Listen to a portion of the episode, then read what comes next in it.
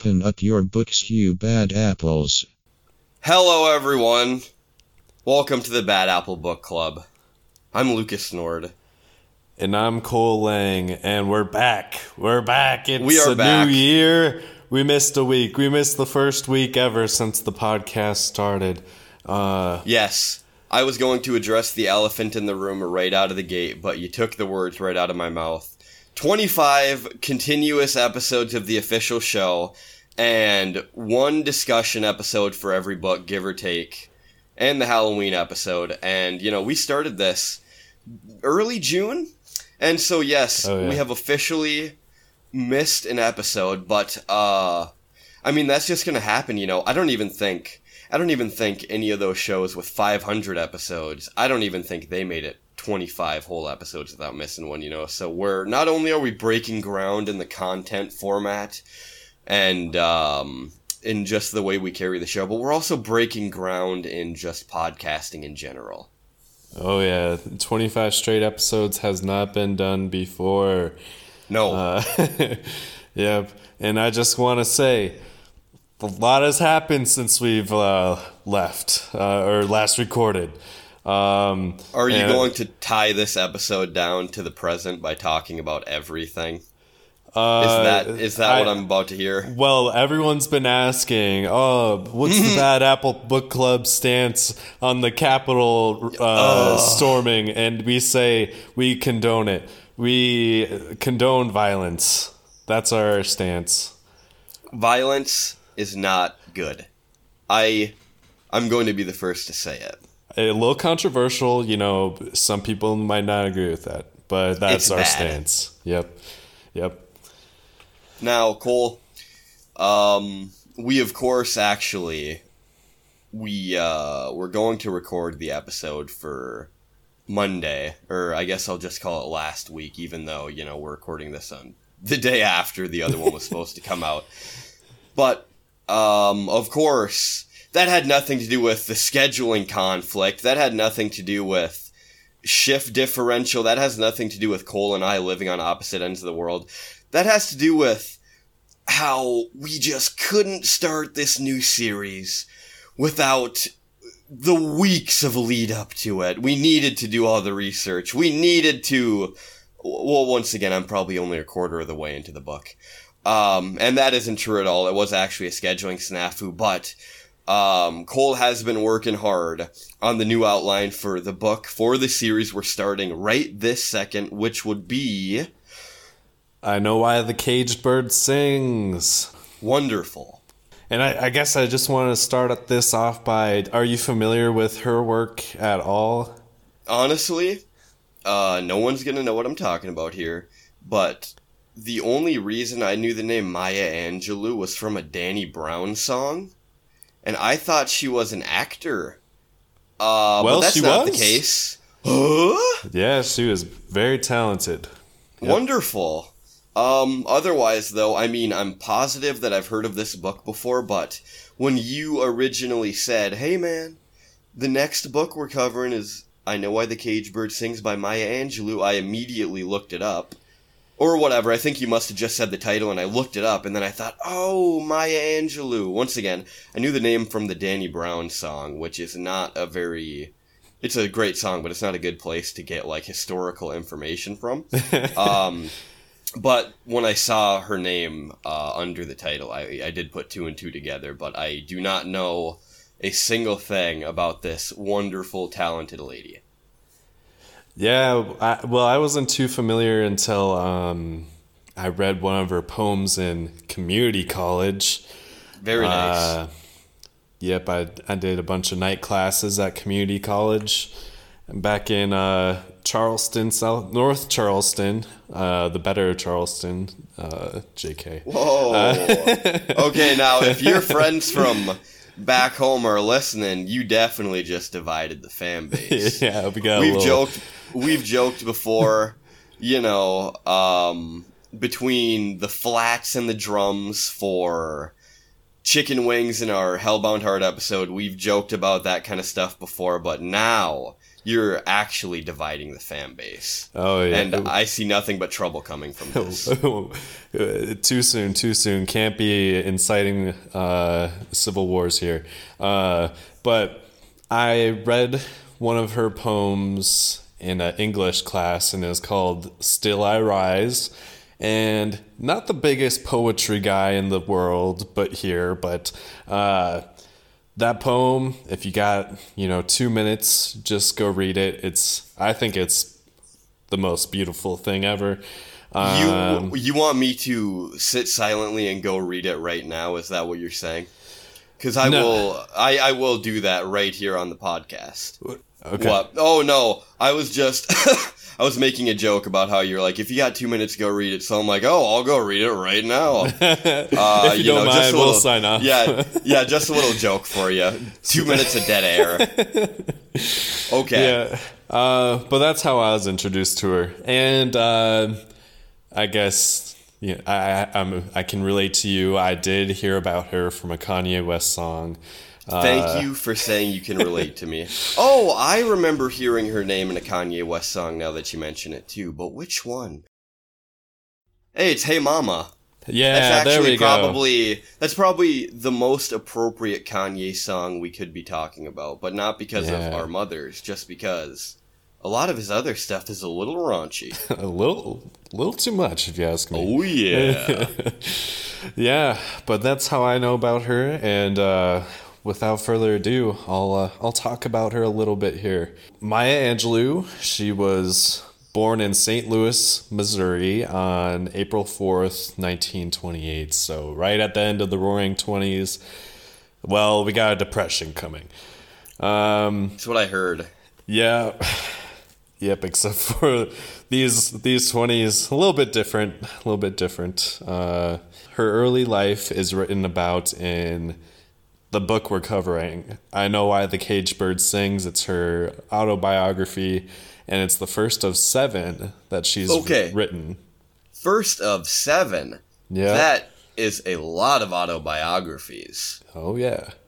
But, of course, that could also just tell us that I'm assuming it's probably safe to say we're about to learn that she had a bit of a storied life in the first place. Oh, very. Very. Very interesting life. Oh, and I just want to say, this is our first female author. Yes. Wonderful. I wanted to mention the same thing. Yep. It took us way too long, I think. We covered... almost every author has been terrible. My aunt, she said, you have to cover a colored woman author. And I was like, you know what? I can't argue with that. So you can't argue with it. This is a great book. But I would also like to argue that even though I think it's safe to say we're out of our fledgling state here, I personally wasn't really paying attention to any of the authors. I just wanted to, cover the stories that maybe held a place in my heart that I'd been excited to cover ever since we started the show. So I don't personally... have all that kind of stuff in mind, but yes, it is very nice that we're getting to a lady of color author. Go Maya. Yeah. Yep. Whole new perspective, honestly. And so, I'm not going to go too much into her early life because we're covering that with this book. And... makes sense. After the events of... this book, the first book, she decided to become a professional dancer in San Francisco, and this is where her boss suggested she goes with the name Maya Angelou instead. She's got a nice ring to it. Yeah, very much so. Instead of her real name, which was Margaret Johnson, and she's kind of in the book. She's not really a fan of her name, it seems, but her brother calls her Maya and all that stuff, so that's how she got Maya. Bailey, yep. And so she got involved with some writing circles, as many people do, and famous authors do. And Mary Shelley comes to mind, the writer of Frankenstein. Frankenstein. Yeah, this obviously isn't an episode on that, and I really hope we cover that book one day, but apparently, whenever that book came out, they, all of the Gothic writers had to, like, gather in secret to share their spooky tales. Ooh, I can't wait for a spooky book. I want to do another spooky one. So, fun fact, Frankenstein is a village, like, 20 minutes from me, but it's actually not, it doesn't have anything to do with the book, and there's a castle about an hour from me called Frankenstein Castle. But it has nothing to do with it. So you're telling me it's a complete coincidence? I don't know. I just think she stole the name from the castle, but doesn't really tie in with the book. Yep. So, and so when she was getting involved with these writing circles, she was also getting involved with civil rights movements, where she would like organize events and. Because, like, during this time in her life, it was the 60s, so there was a lot of civil unrest and movements going on led by Malcolm X, you know, MLK.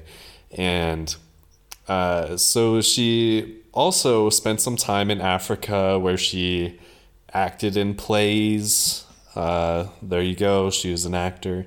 Wonderful. And she actually had a play with what's his name? The guy who voices Darth Vader. Oh, James Earl Jones. Yep, she had a play with him, and it was called The Blacks. First premiered in Paris, I believe. But yeah, so she multi-talented. She wrote for English newspapers in Africa, and she went back to the States to work for Malcolm X shortly before his assassination in 1965. Bad timing. Yep. And the same thing happened with Martin Luther King because he asked to help her out, but he was assassinated shortly after this job offer, and she never really got to it, and it was on Maya's birthday. So after that, she's like, I'm not celebrating my birthday. I'm celebrating Martin Luther King. Wow. Yep. After this, she was heavily depressed. I mean, as much of the black community probably was after that assassination. And her friend, James Baldwin, he's a very famous author. The thing that I know him from is from a documentary called I Am Not Your Negro. That's a very good documentary. It's on Netflix. And he had her over for dinner one night, and they started discussing their life stories.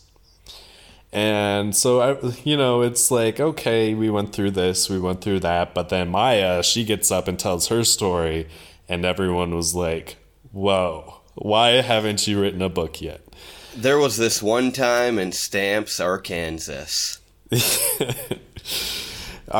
Arkansas. Now that's a land I've never heard of. Yeah, isn't that how it's pronounced? Arkansas?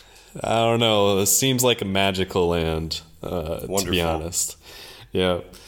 But so at this time, Maya, she was very into poetry. She didn't want to write books. She just wanted to make art with her words. And, I feel like I'm a smart reader, kind of. But with some of the things that she says in here, it's just like I have to read over and over to finally get what she's saying. Honestly? Yeah. I don't want to be too bold here, but sometimes I'll just get to a point, especially like you were saying in this book, I'll get to a specific point and I'll be like, there is no way I can decipher what this is supposed to mean, but I can really appreciate how it's written out. Yes. Yeah. And that's the thing. Like, once I read it a couple times, I'm like, that's really good. That's some good stuff. Yep. But yeah, so like... It's kind of funny because all of her friends at this dinner, they're like, Oh, I'm sure you couldn't write an autobiography because, you know, literature is just, it can't be written as poetry. You could never write an autobiography as poetry. And she was like, did you just challenge me? And and she's like, all right, I'm going to write this book. I'm going to write an autobiography. So it's actually kind of interesting how she got herself to do it. So she locked herself in a hotel room in London, and she had this ritual that she used to write her other 6 books. And she would write on, like, you know, those, like, yellow notebook papers. Yeah, like the law office notepads. Yes, exactly. She would write on those while in bed, and she drank a bottle of sherry and played solitaire. And for her, this unlocked some memories and, like, kind of took her back, and she was able to, like, you know, get into a writing space. And she said, quote, "It may take an hour to get into it, but once I'm in it, ha, it's so delicious." Huh. So, yeah, whatever it takes, you know. Hey, man, I've never had sherry, but I'm into it. Yeah, yeah. For me, when I'm, like, writing these outlines for the podcast, I gotta get into a ritual. I gotta have a Bud Light, room temperature. Because I've just been working on it, on the outline for so long that the Bud Light goes warm. And you forget it's there. Yeah. And I realize it's not that good. The title of the book, I Know Why the Caged Bird Sings, comes from a poem called Sympathy by Paul Laurence Dunbar, who was a son of 2 slaves, and the term a caged bird was used often to describe the chains of slavery, and the poem is as follows. I know why the caged bird sings, ah me, when his wing is bruised and his bosom is sore, when he beats his bars and would be free, it is not a carol of joy or glee, but a prayer that he sends from his heart's deep core, but a plea that upward to heaven he flings. I know why the caged bird sings. Like, just basically talking about, like, keeping that spirit even though your people have been discriminated against and tortured ever since the beginning of America. It's like still having that fighting spirit. Yeah, very cool. She published the book in 1969. It became an international success, and it is like especially successful along, like, communities of color, especially women of color. But overall, like, it overnight success, became one of the most popular books of all time. But despite this, you know, there have been attempts to ban the book due to some explicit subjects. This is going to be a dark book at points, but it's really good. Like, I don't agree with banning books at all, unless it's like Mein Kampf or something. Like, I get that. That's like that, what's his name? Ray Bradbury, the book Fahrenheit 451. Yep. I believe that book is all about burning seditious material. Well, yeah, just like the Nazis did the freaking book burnings. It's just, or, hey, check this out. We're officially a history podcast. Who could forget the Library of Alexandria? So much knowledge lost. Man, that one was a real kick in the stones. We could have had the COVID vaccine a year ago if the Alexandria Library didn't burn down. I guarantee it. Who knows? Yeah. Despite efforts to ban the book, because let's be real, the topic of race in America makes some people uncomfortable for some reason, and I feel like a lot of it comes from that. And despite this, Angelou would continued to be like a major influence in civil rights, literature, and basically any art form she touched. Like, she acted, she wrote for newspapers, she did screenplays. What is it with some people just being born so naturally talented with everything they try to do? I don't know. I'm trying to figure that out because it's a lot of work to get these podcasts rolled out. Well, seriously, I mean, even with small things, you know, like that, I pick up the guitar and pluck a few strings, and it's like, that's fun. And then you hear about some lady like Maya Angelou. She's like, oh yeah, you know, I picked up the guitar when I was 4 and immediately just rocked out Stairway to Heaven, you know, the guitar solo on the spot, whatever. No big deal. It just came to me. I did it in the center of Guitar Center, and I never even heard the song before. Yeah, everyone hated me after that. So jealous. But yeah, I don't get it either. There's just so many people can, you know, read without sheet music. I could not do that, or play without sheet music. Just listen to something and play it. I think that's just insane. Incredible. But you know, everyone's got their own talents. Yeah, she would keep on being this major influence until her death in 2014 at the age of 86. Long life. Yep. So that's her life. Crazy life. Like, very interesting. And yeah, I'm ready to dive into this. Dive into the book, if you are. Cool. Did you have any thoughts that you wanted to get out before we got to rolling here? I guess I'll mention it again. This is the beginning of her life, the very first few years up until her teenage years, I believe. So this is all her experiences. Alrighty. Without further ado then. Maya, she is reading a poem in front of church members, and the poem goes, "What are you looking at me for? I didn't come to stay." And this is just kind of... This is a church in the Deep South, and she's reading this. And while she's wearing a dress that is probably secondhand from a white woman.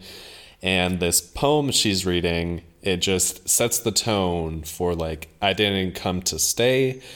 We'll see this repeatedly where she does not feel like she belongs. And this is one of her moments. And she describes her appearance as a black female and says, quote, "Wouldn't they be surprised when one day I woke out of my black, ugly dream and my real hair, which was long and blonde, would take the place of my own." So in the very beginning, she's not comfortable with her black skin. Self-hatred.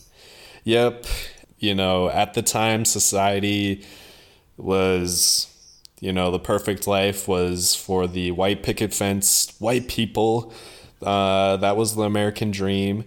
And, you know, at a very young age, she realized that. And she says that she really believes she is white, and that she almost calls, like, her blackness like a curse. And she's too big, and she has a tooth gap, and this is like a curse from a fairy that has a gripe with her or something. She's like zoning out, and she snaps back to herself in church, reading her poem once again. That's like, I didn't come to stay. And everyone is giggling at her because she just forgot the lines of the poem. And she runs down the aisle, gets tripped by... you know, a foot that was sticking out, and she goes outside where she pees herself laughing while running back to her house. This will not be our first mention of urinating on self through covering this book too. I'm pretty sure that comes up a few separate times. If she doesn't do it, she's still laughing so hard she's about to, which, you know, other than having, like, pee running down your legs, is a nice feeling to be laughing that hard, I suppose. Yeah, it's just a very... She's been through a lot at this point, I feel. And this definitely shows it, reflects it. And we're about to see why. But how she feels about this situation, she sums it up with this quote. And she says, "If growing up is painful for the Southern black girl, being aware of her displacement is the rust on the razor that threatens the throat." Wow. That's one of the lines where I had to read it like a few times, and I was just like, oh my gosh, that is deep. Yeah. Like, her being a Southern black girl is like having a razor to her throat, but her not belonging to the black community is like the rust on that razor, that extra insult. Yep. Yikes. Yep, so... And the story continues when Maya is 3 and her brother Bailey is 4 and their parents are divorced. And she basically...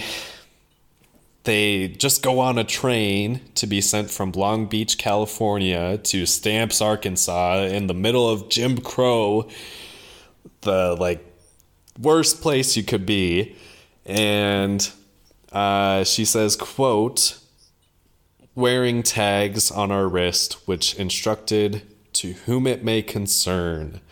So she basically equates herself to being like, just a parcel of mail being sent to the South.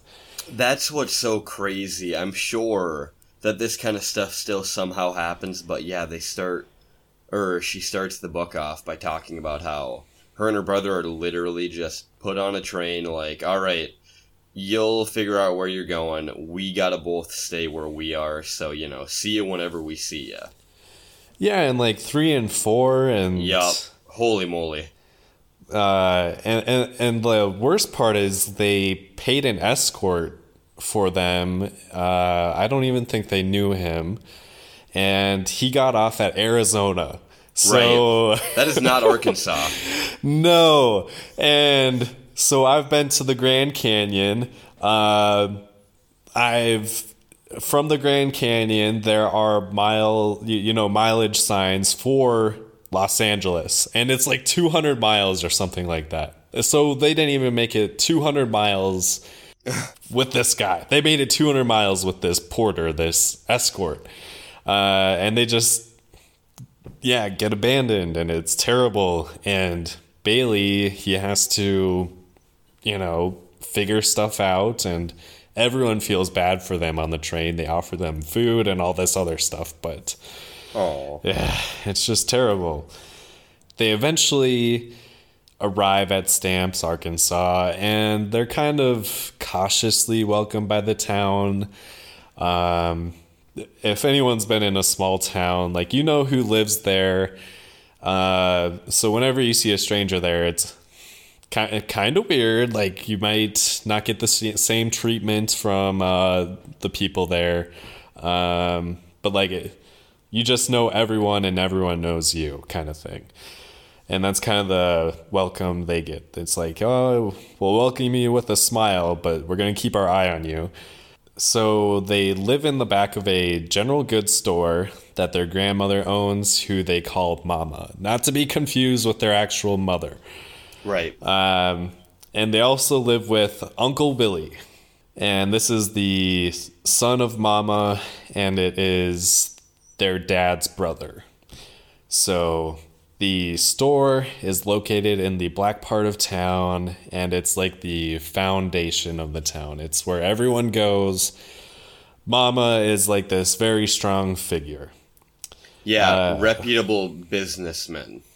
You know, it's how I viewed the Lutheran church in Minnesota there. That was the cement that brought us together. Is that how you viewed it? No, it was actually the place where I go longboarding all the time, and everyone got very angry. The townsfolk got very angry with me, and Whoa. You, I'm sure. I hope so. Yeah. Yep. I was a good kid until that point in my life, and then everyone said, Cole, you're a pothead, and I said, no, I'm not. So I joined the Air Force to prove them wrong, and I've been in it 5 years since. I thought you were going to say you started smoking pot to prove them right. Oh, no. Nope. Gotta stay away from that.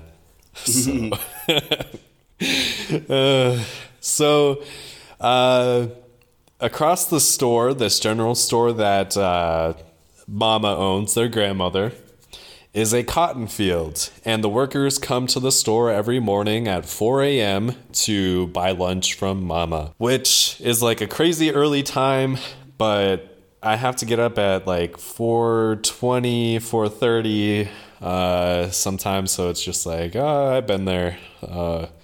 Honestly, sometimes that sounds like the dream to me, having a job where I'd get out of bed at 5 in the morning and be done with work with plenty of the day to spare. But, I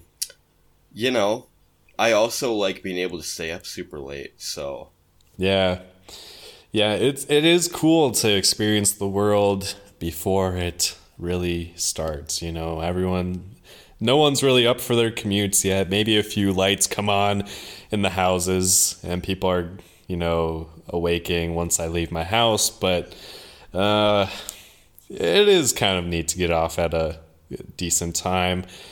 But on my days off, I usually sleep until like 8 or 9, so I don't think I really actually like it. Yeah, and so each morning they come into the store, these cotton field workers, and they're optimistic. But once they return from work, their hands are pricked by cotton and they're just broken and just beaten down, disappointed that they are barely scraping by, and they can barely pay for food on the table. It's just a never-ending cycle. And since it's a cycle, it makes Maya kind of angry because she thinks that, why do you come into the store and you're all happy, but at the end you're angry? There's something to be said about taking on a new day with some optimism. Nothing wrong with that. I particularly actually enjoyed this part in the book because, getting a little more specific, she said that they would come in loaded up on trucks or whatever, and they'd all be talking about how, because they were being paid per, I suppose it wouldn't be pound, because I feel like a pound of cotton would be like a giant ball of it. I guess I'm not entirely sure. It was a bag, but, I think. Oh, okay, sure. Yeah. So, they were talking about how, they're going to bring the most and they're going to go buy this with the money, or, I'm going to pull twice what you do today. So, like I said, nothing wrong with a little friendly sportsmanship and optimism to start your day off, even if it does end up crashing and burning. Yeah, I think Maya's just angry at the core because it's ridiculous that people have to live like that. Yes. Fair. Yeah, exactly. And especially that, black people are still kind of doing the same thing they're doing under white owners, because this was the time of like sharecropping and everything. Right. Where people just got screwed over. Yeah, honestly, it's been quite a few years since I hit the history books, but if I'm not mistaken, sharecropping was like you were saying, wasn't it almost the exact same thing as slavery, but instead of the person being owned, it was like, oh, well, you could just keep working on your land that you've worked on for the last 5 years, and, I'm still taking all the money, but now, you're getting an extra dime a week. Is that kind of roughly how that worked? Because, like I said, I'm not very well versed in history. I believe so. It was like a system that was set up for exploitation. And if you watch The Grapes of Wrath, it'll show like this system where all these families think they can make it through this farming method, but they can't, and they have to resort to the New Deal programs that were set up for the Great Depression, and that's where things were better. Maybe we'll cover that book sometime. Yeah, I just saw the movie, so I can't really speak for the book. I had to watch it for my film class. So, yep, I didn't really want to watch it because I was like, oh, I got to read the book first. Well, see, I was sitting over here like, oh, yeah, just watched the movie and didn't even think about reading the book, huh? Do you even do a book podcast? Do you really call yourself a real book guy? I didn't know that we were doing the bad movie book club. It doesn't have, or no, the bad movie book club, the bad Apple movie club, I suppose would be what it would actually be called. But that has an awful ring to it. So I think we should probably stick to books. Yep, exactly. So, yep. And, so then, Maya, after she, you know, describes this system, Uncle Willie, she starts to describe him, and he was crippled as a child, but he has, like, this is how she described him. So he has, quote, shelves full of food, but was the butt of jokes of the unemployed and the underpaid, just because he was a cripple. Right. But he was faring well compared to everyone else, and that was respectful. Like Maya, she respected that thing about him. Got to. She like notices that he doesn't really try to hide his disability until one day she finds him trying to stand up straight for two, like, you know, quote unquote foreign customers. They're just people, not regular customers. So he's like really putting an effort into this, and once they leave, Uncle Willie is just exhausted because she describes Uncle Willie as like a Z. Basically, his whole body is like a Z. It's shaped like it, but he straightened out for these people, and it took so much. And Maya, she really feels closer to him because of his disability. Like, she can kind of relate to him because she feels left out in a lot of stuff. Right. And I forget the specifics of it, but these foreign customers just so happened to be, I believe it was a married white couple. Yes. And yeah, she made sure to mention that she'd never seen him stand up straight like that before. So, of course, my wacky brain is immediately like, oh, so he's just faking having a disability? But no, that's not what it is, because this book isn't a, like, cartoon or movie from the 80s. Yep, this isn't Reagan take on it, where the whole welfare queen stigma was created. This was well before that. No, Uncle Willie is not playing the system. Nope. Uncle Willie is severely disabled, and he needs some help. He's got that rubber-tipped cane and those nice shoes. I feel like they said he has nice shoes. Yeah, I can't remember. He does have that rubber-tipped cane, though. Oh, and yeah.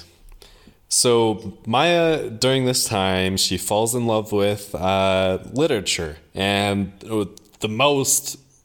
she falls in love with this author the most, Shakespeare, because it's just kind of fun. Her and Bailey would like recite some of those plays, and but she feels a little bit guilty because of his color. Yeah, and, Mama would not have it if she knew that Maya was in love with a white man. Yeah. But I don't know what you'd have more of a problem with, the fact that he's a white guy or that he's like 600 years old by this point in the book.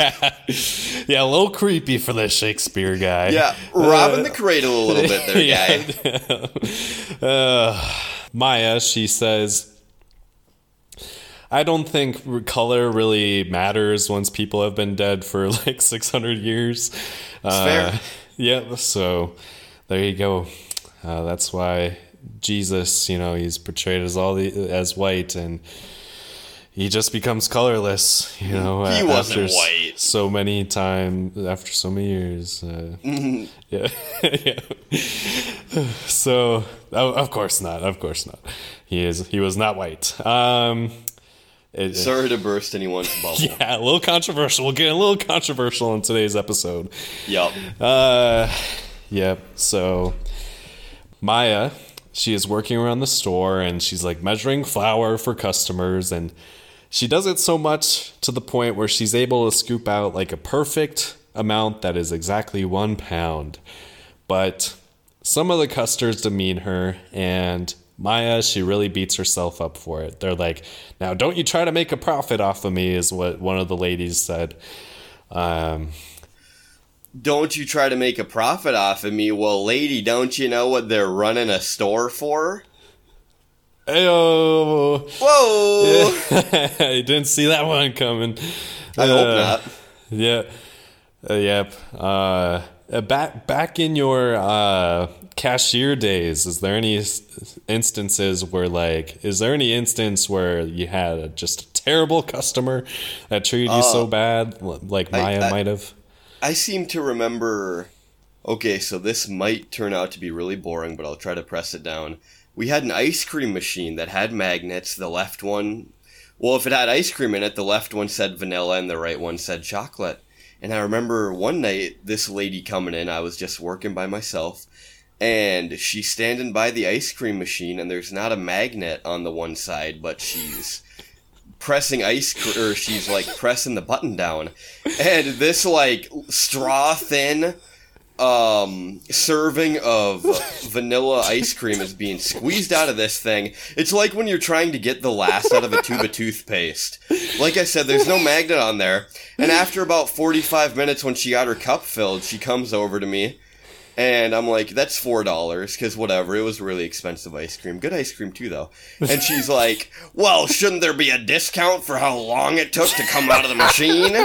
And I'm like, well, you know, there's not a magnet on that side, so there shouldn't be ice cream in there in the first place, and you're the one that just held your finger down on it for 45 minutes. So, no, there's no discount. That's just the one that comes to mind. Yeah, customer service is wonderful. Yeah, we stand by our customer service workers, especially during this time. Jesus Christ. Oh, yeah. Yeah. But, yeah, it's just like...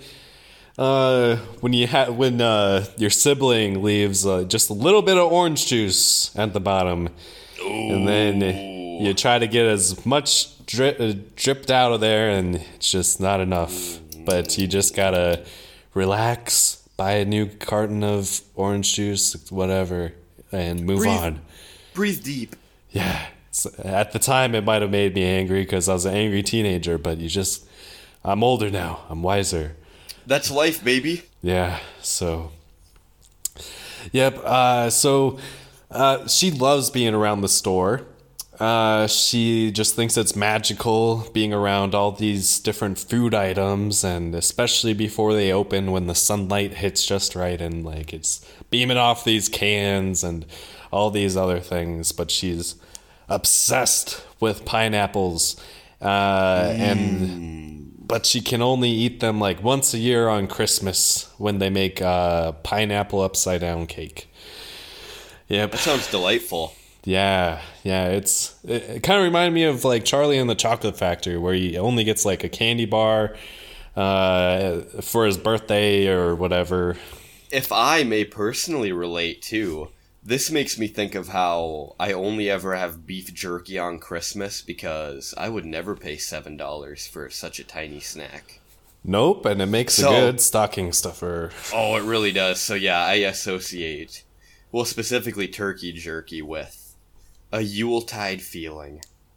Yep, it's... You gotta savor some of those things, you know. One day, as Maya and Bailey are feeding the pigs, an ex-sheriff arrives on horseback to tell Mama, quote, "Tell Willie to lay down tonight. A crazy N-word messed with the white lady. Some of the boys will be coming over here later." And you guys can probably guess who these boys are. They can't see out of their eye holes. Let's just say that. Can't see. And so Maya, she thinks to herself, quote, "Boys, These are the guys that can burn your clothes off with the amount of hate in their eyes. Awful. Yep. So. And yeah, just, I suppose she's even saying there too that it makes me think of those court trials where someone commits a, you know, awful crime, but the lawyer they have hired is like, oh, well, you know, we'll put a Jesus piece around your neck and you'll wear a turtleneck, so you'll, instead of looking like this deranged 30-year-old, we'll try to make you look like a child. So she's kind of saying, I wouldn't exactly describe the people coming around to, like, burn shit down. I wouldn't describe them as, like, boys. But, of course, too, this sheriff is even like, the boys are coming around, you know? Yeah. I think the boys. The thing that bothers her the most is that it's routine. Like, this is, they're just supposed to, like, bow down and accept this as normal. Man. You know? And it's disgusting, and, you know, this guy sees himself as a savior, you know, a white savior, whatever, and Maya hates this guy for it. She just finds the whole situation humiliating. Mama, to prepare for this, she knows what's coming. She's dealt with white people her whole life. She clears out a potato and onion bin and stuffs Willie in there like a casserole, quote unquote. Which is just terrible. Like, it's just, I could imagine Willie's just like, well, why do I gotta get into the onion bin? And they're just like, shut up. The KKK is coming. Come on, Willie. He's already apparently Z-shaped, so you imagine laying down flat would just be torturous. Yes. Yep, and just the scary fact that the Klan could kill this man while he's lying helpless under, like, potatoes and onions is just scary. And I'm not going to say that, you know, anytime someone goes out to commit a crime, they should just, you know, once again, sick the boys on them, you know, if they went and did this or that, then, you know, just kill them right then and there. You know, we're playing judge, jury, and executioner, but I think the scarier part, too, is that he's obviously completely innocent in this whole thing, but these guys are just out presumably looking for any black guy, you know what I mean? Well, yeah, it's a disgusting game to them. Yep. Like, and thankfully they don't ride into the yard of this shop, but the whole time Uncle Willie, quote, moaned the whole night, though as if he had, in fact, been guilty of some heinous crime. So, really setting the scene, like, you don't even have to describe the horrors of Jim Crow when you have just one scene like this to set it up for the rest of the book of what this region of the U.S. was like at the time. And so she continues to, like, describe the South, and she says, quote, what sets one southern town apart from another or from a northern city high-rise? And she answers it by saying that knowing that you are the minority, not the majority. So that's what really separates, like, a southern town from, like, this heaven she calls California. Like, she always says that California is this beautiful place, and the South is just, well, like a living hell.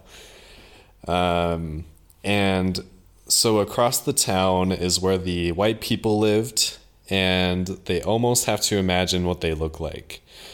And she says, quote, I remember never believing that whites were really real. People who lived on my side of town were people. The strange, pale creatures that lived in their alien unlife weren't considered folks. They were white folks. End quote. So it's almost like the white folks are living in Mordor or something, and it's like this mythical place that Maya just doesn't know about, you know? Yeah. So it's just, it's such a weird, well, it's a very insightful way. Like, you know, I can't describe how segregated towns were like, but this really put it into perspective that there's a clear boundary where black folks go and where white folks go. Despite living in the segregated South, Maya, she finds a lot of comfort being with her big brother Bailey. So like, despite living in this terrible world, Bailey is, quote, the greatest person in the world, or the greatest person in my world. Customers would like always be coming into the general store, and this is just so rude, especially for a young girl, but they say how ugly Maya is. They'll tell her this, and thankfully Bailey is there, and he would say smart things back like, "Oh, I heard your son looks like he's sick enough to die." And then, like, the mom is like, "My son's not sick. What? Die from what?" And then Bailey would say something like, "Oh, the uglies." Boy. Yep. Got him. Yep. And so, since, like, Bailey always sticks up for her, she says, quote, "My pretty black brother was my kingdom come." So, yeah, that's another thing that she describes a few times, is that they're brother and sister, but they look completely dissimilar. Obviously, she's talked a few times about just randomly having insults hurled at her, which can't be good for the self-esteem, but she also compares herself to this very, you know, good-looking brother of hers who's charming people off their feet, and he's always cracking jokes and stuff like that. Mm-hmm. But it's good that she didn't resent him for being so different from herself, and they were actually much closer because of it. Yeah, I thought that quote was important where she says, "He's my kingdom come." It's almost like he's her, religion, someplace you go to for comfort. Right. So, yeah, and like Bailey is this. He's not a big kid. He's actually described as, small, cute, but Maya, she's described as the opposite, as like, or she describes herself as bigger and ugly. So she just always is bringing herself down, and people do that to her as well. And so Maya and Bailey must follow Mama's rules of being clean because, well, if they're playing outside all day, once they go to sleep, she checks their feet. And if they're dirty, ooh boy, she gets the switch out and she whips them. Ouch. So Mama, she runs a strict, God-fearing household, very tough love. But that changes when she describes poor white trash kids. She uses the term "po white trash," and when they come to the store, and they cause chaos, and these white kids don't respect Mama or anyone in the store because they're climbing on everything. It's just like a hectic daycare. And she said, quote, "If one of the playful apparitions got close to us, I pinched it." So, are you real? Yeah. Is this a white man? A white boy? Yeah. So I thought it was funny how she describes them as apparition because she doesn't really see them as real.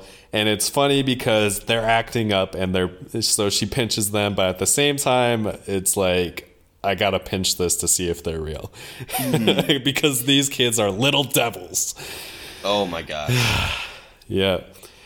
Maya and Mama are standing on the porch of the store one day, and three white girls come walking up. And Mama tells Maya to go inside because she knows how to handle them.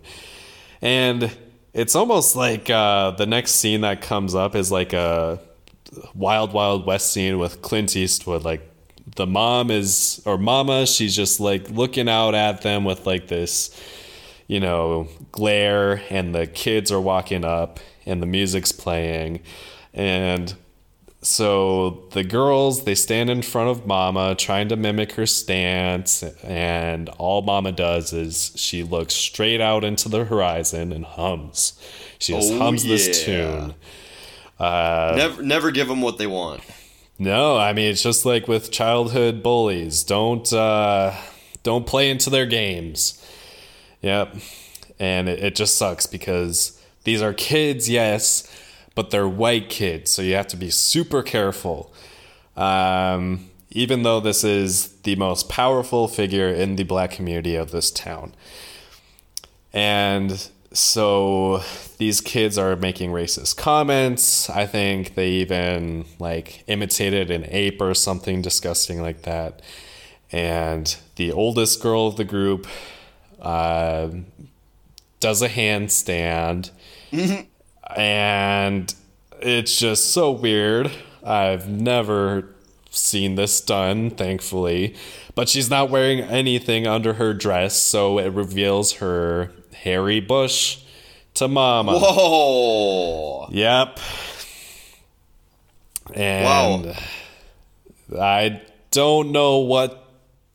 It's to humiliate her, but it's just I would never do this to win an argument with somebody, it's so weird.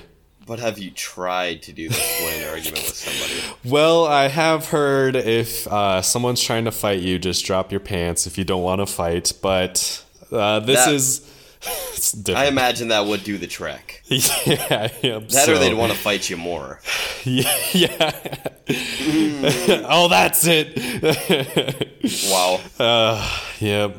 But this is just to humiliate her. This is the most powerful figure, and they don't show any respect because they're po-white trash. So they all leave, and Maya is furious. She's worked up. She watched the whole scene go down, but she realizes that somehow Mama won because she didn't pay mind to them. She just stared into the distance, and once they left, they said, Mama was like, bye. And yeah, she won. And then she describes this, that every 3 months... there's this man that comes, and this man is Reverend Thomas, and he comes to visit the local church just to see how they're doing and take their offerings, their money, whatever.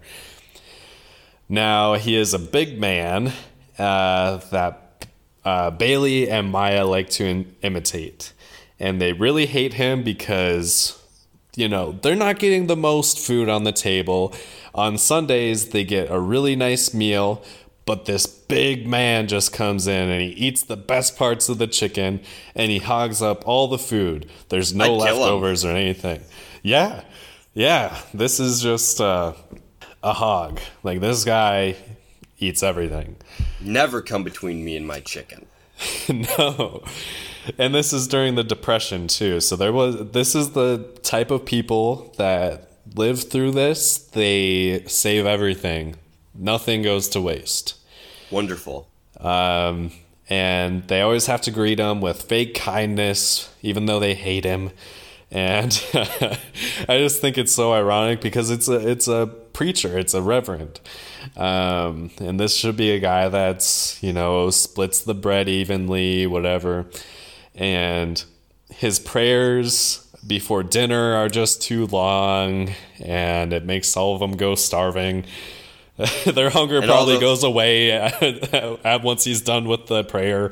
Yeah, and she did mention that all the food is cold by the time he's finally done. So, what was it? She wrote out such a specific meal, and I can't remember which food item it was, but she said that these things are only good when they're piping hot and they got whatever ham grease dumped over them or something like that. But by the time the guy's done talking, they're cold and mushy or something like that.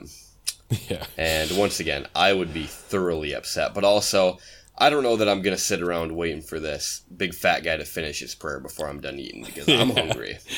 Yeah. The only place that we really pray before dinner is when I have to visit my grandma. So it's just a respect thing. She keeps it brief, whatever. God bless her. Food. Yep. That's all you need. Rub-a-dub-dub. Thanks for the grub. Yeah. Yeah. And it makes the food taste better. But during church, Reverend Thomas, he's giving a sermon, and the woman she goes up to the altar, and she's like moving almost like under a spell. She doesn't go to church often, but she's like feeling it. She's really feeling this sermon, to the point where she gets up to the podium and she's just screaming, "Preach it, preach it."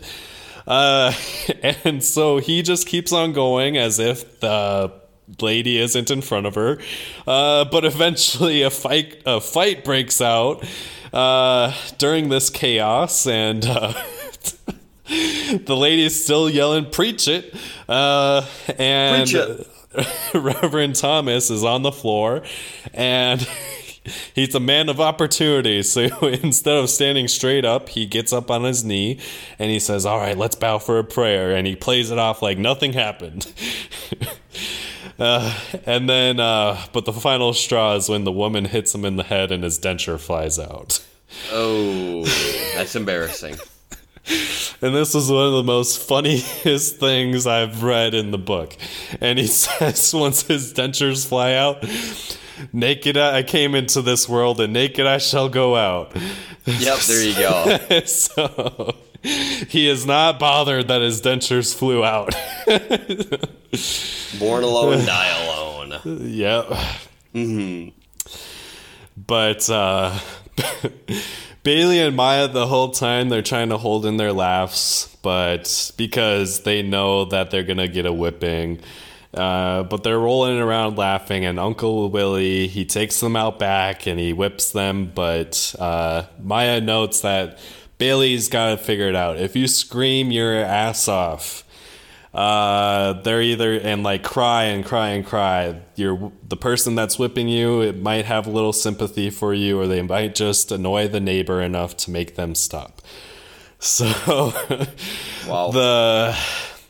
The one of the members of the church comes out and is like, "Stop, like, we can't hear the sermon. You're like, whipping this child 2 feet from the front door." Yeah. And then yeah, it's just create different times. Yeah. And Maya, like, this whole situation's very funny. And she's laughing about it, like the whole scene that just went down, but she feels very, very sick, even though she's laughing so hard, which is just kind of a weird mixture. It's like almost like being pushed to insanity, it seems. Wow. And so despite being a beautiful and like powerful woman in the community, Mama warns her grandchildren that, quote, when talking to white folks, you risk your life. She's played this game for so long, this terrible game, and she's got to let her kids know, her grandchildren. And she tells a story about a few years back, before Maya and Bailey arrived, that a black man was accused of assaulting a white woman, and he hid at Mama's store. So he was captured, and he testified in court that he stayed with Mrs. Henderson. So this is the South in the 30s. You did not, white people did not address black people as Mr. or Mrs. When the whole court was expecting a white woman to testify that, yeah, this man was in my store. But when Mama arrived to the court, the white filled room just laughed at her. So because, weird. Yeah, it's just like this petty, this super petty, like, that's not a Mrs. Yeah, it's just so dumb. Just, once again, crazy. Crazy that this was a thing. And still is a thing, I'm sure, in some parts of the U.S. and the world. Right. Yeah, so this was just like another thing to describe the oppression they face in Stamps, Arkansas, which he calls, like, you know, it could be called Hang 'em High, Alabama. It could be called Don't Let the Sun Set on Your Ass, Georgia. Stuff like that. Like, yeah, the South just had, it's a scary place to be in, and don't let the sun set on you. That basically means that when the sun sets, the white people, if they catch black people out at dark, if the police catch them out at dark, they can do whatever they want and it doesn't matter because no one can see what happened. And it's just disgusting. Terrifying. Yes. And the white side of town, you know, they have everything nice, except for the po-white folk who live pretty close to the black community. And their biggest flex was, like, you know, they could go through clothes like it was nothing. And they would donate their old stuff to the local sewing classes. And this was just the total opposite in the black community, because the people that would donate something, if, you know, somebody lost all their belongings in a house fire, well, the person that was donating probably needed it as much as the person that was receiving it.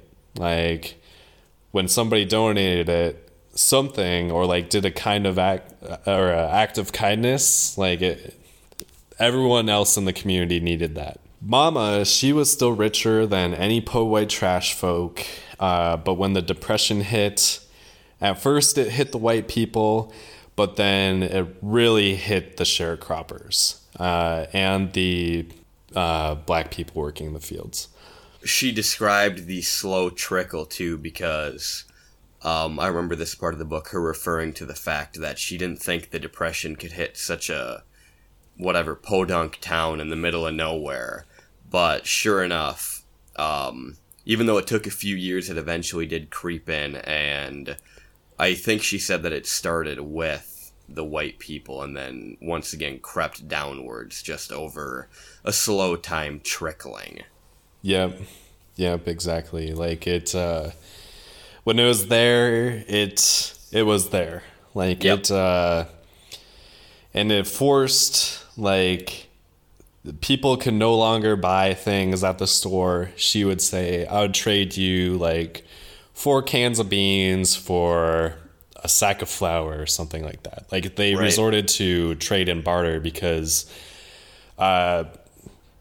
she couldn't really make a profit off of this business during this time, but also she wanted to make sure that her community was being supplied. So, yeah, it hit everyone very hard. And so later, during Christmas, Bailey and Maya receive gifts from their parents. Once again, doesn't know at all. They haven't contacted her or anything. She pretty much says, yeah, my parents are dead. Like, they've convinced themselves that their parents are dead and heaven is a place called California. They get a picture of their father for Christmas and a tea set and a blue-eyed like a blonde doll that's white and has blue eyes from their mother. So they're just like, what did we do to deserve this? Like, why were we sent off? So, and they get these gifts and they go outside and they're just like wondering that. And they start crying and, you know, they start putting the blame of the divorce on themselves. And, like, they were the reason why they got shipped off, which I'm sure is what a lot of kids go through when their parents get divorced. Like, they have that same thought. I wouldn't know, but that is common, I feel.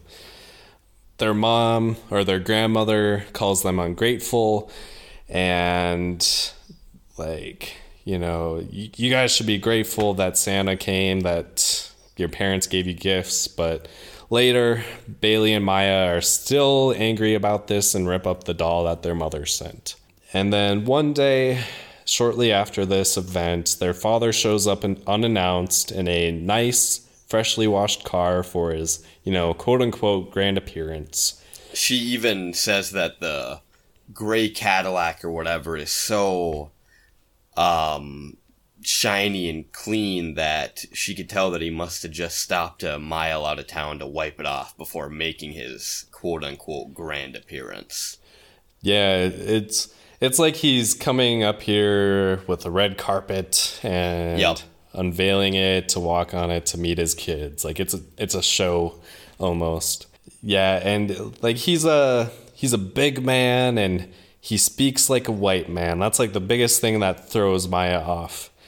And Maya is like really shocked by this. He doesn't talk like anyone in the black community of Stamps. And, you know, Maya, she's not too sure what to think about him, but Bailey instantly bonds with him. Because Bailey is just like this humorous kid and he's really, you know, light and funny. But Maya, she thinks, quote, I was an orphan that they picked up to provide Bailey with company. So she does not feel any connection to her dad at all. Right.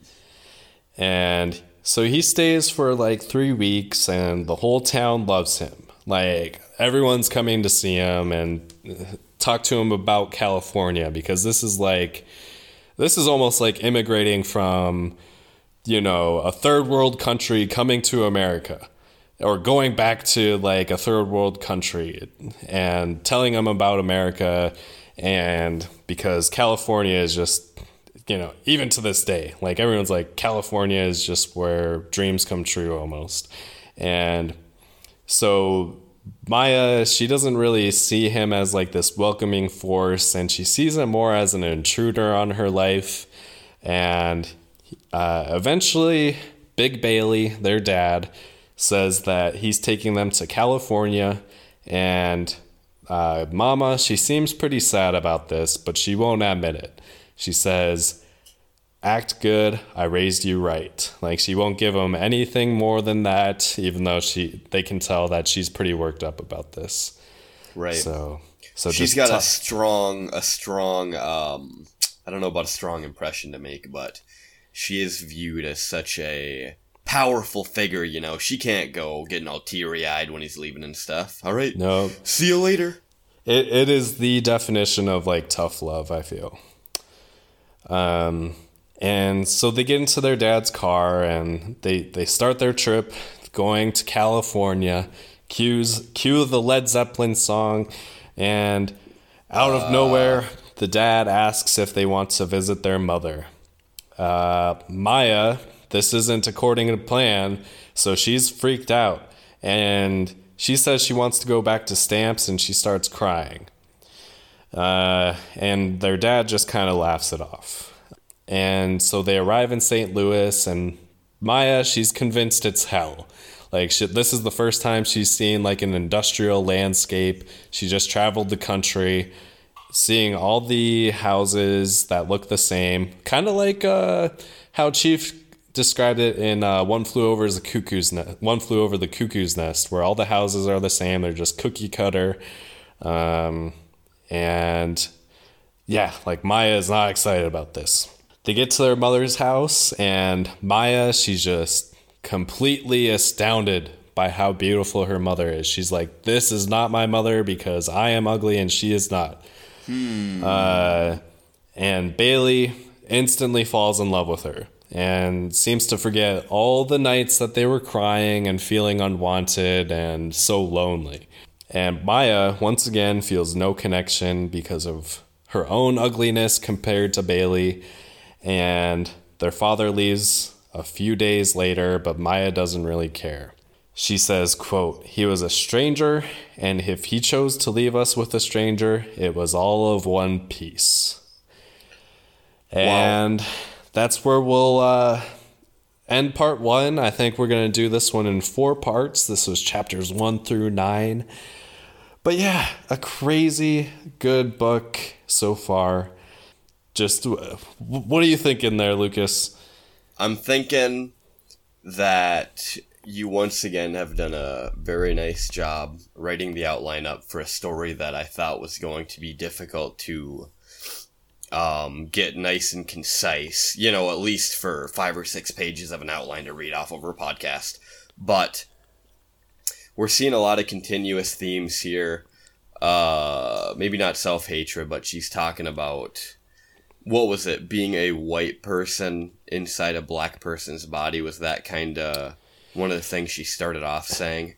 Yeah. I would say, like, self-hatred is somewhat... I feel like there's a better word for it. Maybe just self-depreciated. Not like... Self-depreciated, like...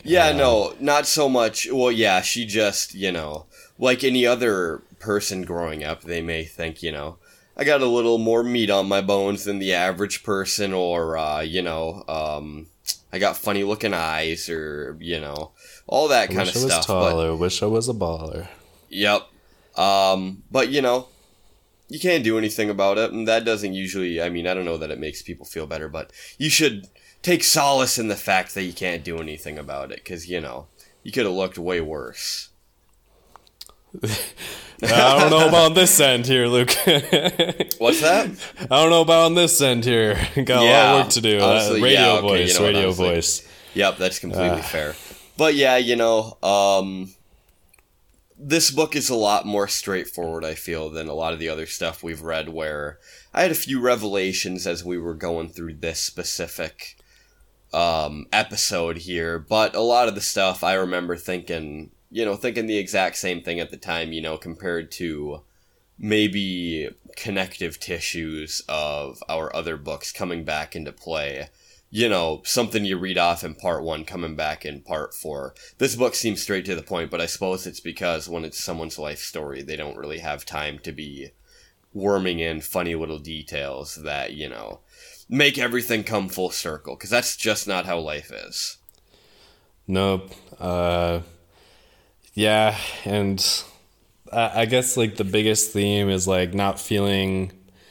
Well, there's multiple themes to this. There's themes of oppression. It's heavy. You don't think she'll ever feel good about herself. And she doesn't feel like she has a place. And a lot of that has to do with the amount of location she's been in. And I think she's under the age of 10 at this point. I think she's like 10 or 10, 11, 12 at this point. Okay. And she's lived in like 3 different places. Yeah. I mean, when you change your location that much, and you kind of have to be ripped away from environment that, even though it's terrible, you have your rock, you have your mama or whatever. She just feels very lost, I feel. And I believe it. Yeah. Yep. But yeah, we'll be back next week with part 2. Part 2 is going to be very disturbing. I'm just going to say that right now. I was going to say that, I literally, unintentionally, may have completely stopped. Well, I mean, I haven't picked the book up in a couple of days, and I literally may have ended right where this episode does, so I don't even know what's coming in part 2 yet. But yeah, as you've said, and as I'd heard offhandedly, just mentioning this book to someone a time or two, you know, it is apparently going to get quite explicit and graphic. Yep, so just keep that in mind. Yeah, next week's episode is going to get pretty bad. But until then, I suppose, go ahead and look at our Instagram page. You should know what it is by now. Unless you don't. You know, it's the Bad Apple Book Club. We have a few shirts. And maybe we'll have a few more one day, I don't know. Oh, we will. Yeah, hope you guys are doing well. New Year is treating you right. I know it's been a little bit of a crazy ride so far. But that's okay, because we're on this ride together. whether you like it or not, we're America is one ship and we gotta go. Well, no, at the end of the day, it's happening whether you like it or not. And like I was saying earlier, that, shouldn't bring people solace, but try to find pleasure in the little things if you're stressed out about the big picture right now. Yep. Tough times. Probably some of the toughest times our country has faced, but that's okay. You got entertainment. You got podcasts. You got books. Yeah. Podcasts about books. Books about podcasts. Listen to a podcast. Yep. So try not to let the news bring you down. All right. Yep. But until then, call up Grandma and see how she's doing. Yep. Call all your loved ones. Make sure they're doing all right. So, yep. Thanks for listening, and take it easy. Peace.